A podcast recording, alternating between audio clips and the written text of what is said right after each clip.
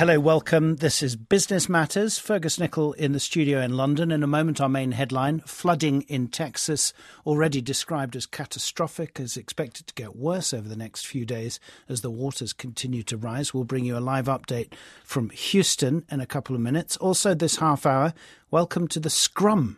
The city of San Jose deploys high tech thinking to improve urban management. I've been really encouraged with how willing people are to try new things. We're seeing a culture shift here at City Hall that is interested in learning about technology and process improvement and customer driven innovation. All that and much more, including Amazon taking over Whole Foods today, slashing prices. We'll be talking about that later in the show time now to talk about simple urban management in the context of cities that you could say aren't content to wait for federal infrastructure investment. Now, Alison's been investigating in San Jose, right there in the heart of Silicon Valley, Alison. That's right. Yes, some city managers are not holding their breath with the current administration in DC. The Trump administration is behind on all major uh, promises. So instead, uh, in, here in San Jose, they're adopting a tech approach to make City Hall more efficient, accessible, and uh, hopefully responsive to community needs like flooding. Uh, San Jose is leveraging its prime location here in Silicon Valley to lead this charge, and I've been exploring their game plan over the last couple of weeks. So I started by visiting Diridon Station, which is in San Jose's city centre. It's the transport hub there. And I wanted to find out from the locals what they think of the city. What public works you see being done are extensive street modifications and drainage that go on and on and on and never seem to reach completion. Somebody's buttering somebody else's toast. There's a lot of graffiti and trash, I've noticed. I think it should be cleaned up. It's kind of an eyesore. Meet Kip Harkness. He's Deputy City Manager of San Jose, the self described capital of Silicon Valley. Harkness dresses a la Steve Jobs in black turtleneck and blue jeans. A former director at PayPal, today he wants to bring innovation and the speed of business to civic life in San Jose. With the enthusiasm of a tech evangelist, he demos the latest release on his smartphone. It's an app called My San Jose. All right, so here we are at City Hall, and you can see the little pinpoints that are each of the requests, and it's showing me some illegal dumping, lots of illegal dumping, some graffiti. Does it scare you to see so many blue pins with complaints? It actually excites me to see all the complaints because now we start to actually know what the issues are. He's recruiting what he calls a tribe of innovators to transform City Hall. So we found some graffiti on the side of a house. I'm going to take a live picture from the camera. It confirms the location. Done. And I've submitted it and I've got a reference request in there. Let's just get the attorney's signature first. Always make sure. I meet his tribe on the 17th floor of City Hall just before their daily scrum, a 15 minute stand up meeting. Participants move sticky notes across a giant board to show the progress of their projects. An entire wall becomes a supersized, multicolored spreadsheet. Harkness enthuses about the nimble goal setting approach and team peer pressure, which speeds up action.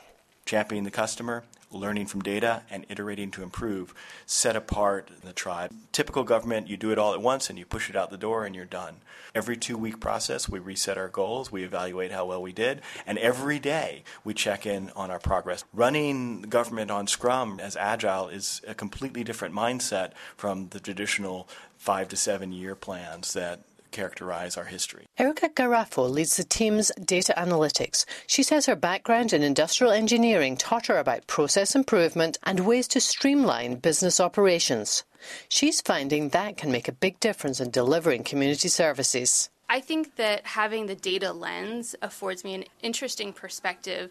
From data, we can begin to see patterns, and from patterns, we can derive insights, and from those insights, we can start to take action. I've been really encouraged with how willing people are to try new things. We're seeing a culture shift here at City Hall that is interested in learning about technology and process improvement and customer driven innovation. San Jose's Mayor Sam Liccardo is helping drive this tech centered approach. We're blessed, certainly, to serve a community that is uh, the most innovative in the world. We've tried to really create a platform here in the city for innovation, and whether that comes from great companies all around us, from our budding entrepreneurs. We've got a program called Unleash Your Geek that's got you know hundreds of folks uh, from San Jose State University and others coming up with ideas to help us solve civic problems. The city is partnering with Facebook to launch Terragraph in downtown San Jose. It's a new wireless internet system they say will offer the fastest free Wi-Fi in the world. It's also partnering with a dozen tech companies to launch an autonomous vehicle pilot program on city streets. Of course, San Jose is not unique in adopting a tech mindset. Many global cities are getting techy. But as Harkness points out, San Jose has a huge comparative advantage. Right, well, literally right down the street, we've got the headquarters for Adobe, you've got PayPal headquarters up the street, eBay, you have Cisco headquartered here in San Jose, Intel, two cities over, then you're in Apple, Facebook, Google, all of which we are in 30 miles of this City Hall building. So we can open up and chunk out our problems to all of these tech companies and create a living laboratory here in San Jose for them to try out new approaches, new technologies, and for us to learn firsthand from that secret sauce of Silicon Valley. Great piece, Alison. Thanks very much. Got some new expressions for you today. Uh, running government on Scrum, chunking out programs. Uh, is this going to work in China, um, Duncan? Is this kind of thing that's going to catch on? Yeah, I mean, I think um, China has a sort of top-down belief in technology. A lot of the uh, senior uh, officials are uh, engineers themselves. Uh, sometimes, perhaps they over place too much emphasis on this, but actually, the, the, key factor is that people in China are embracing technology, particularly through their smartphones. Uh, one example would be the Mobike or OFO experience, where you can now hop on a bike anywhere in Beijing or Shanghai or across the country. And these are dockless um, mobile phones, so you uh, sorry, dockless bikes, so you don't actually have to return them as you would in New York or London or Paris. These are ones you just leave anywhere and they have a GPS And. This is actually contributing to a reduction in traffic in some areas. And so this is actually the private sector. Companies like Alibaba and Tencent are backing companies uh, like these, not just government. Um, but government also is very, very on the, on the ball on, on tech. Great stuff. Uh, thanks both. We'll be uh, taking a short break here on Business Matters. Back with the headlines. We're going to talk about Amazon uh, day one operating Whole Foods. They cut prices a lot.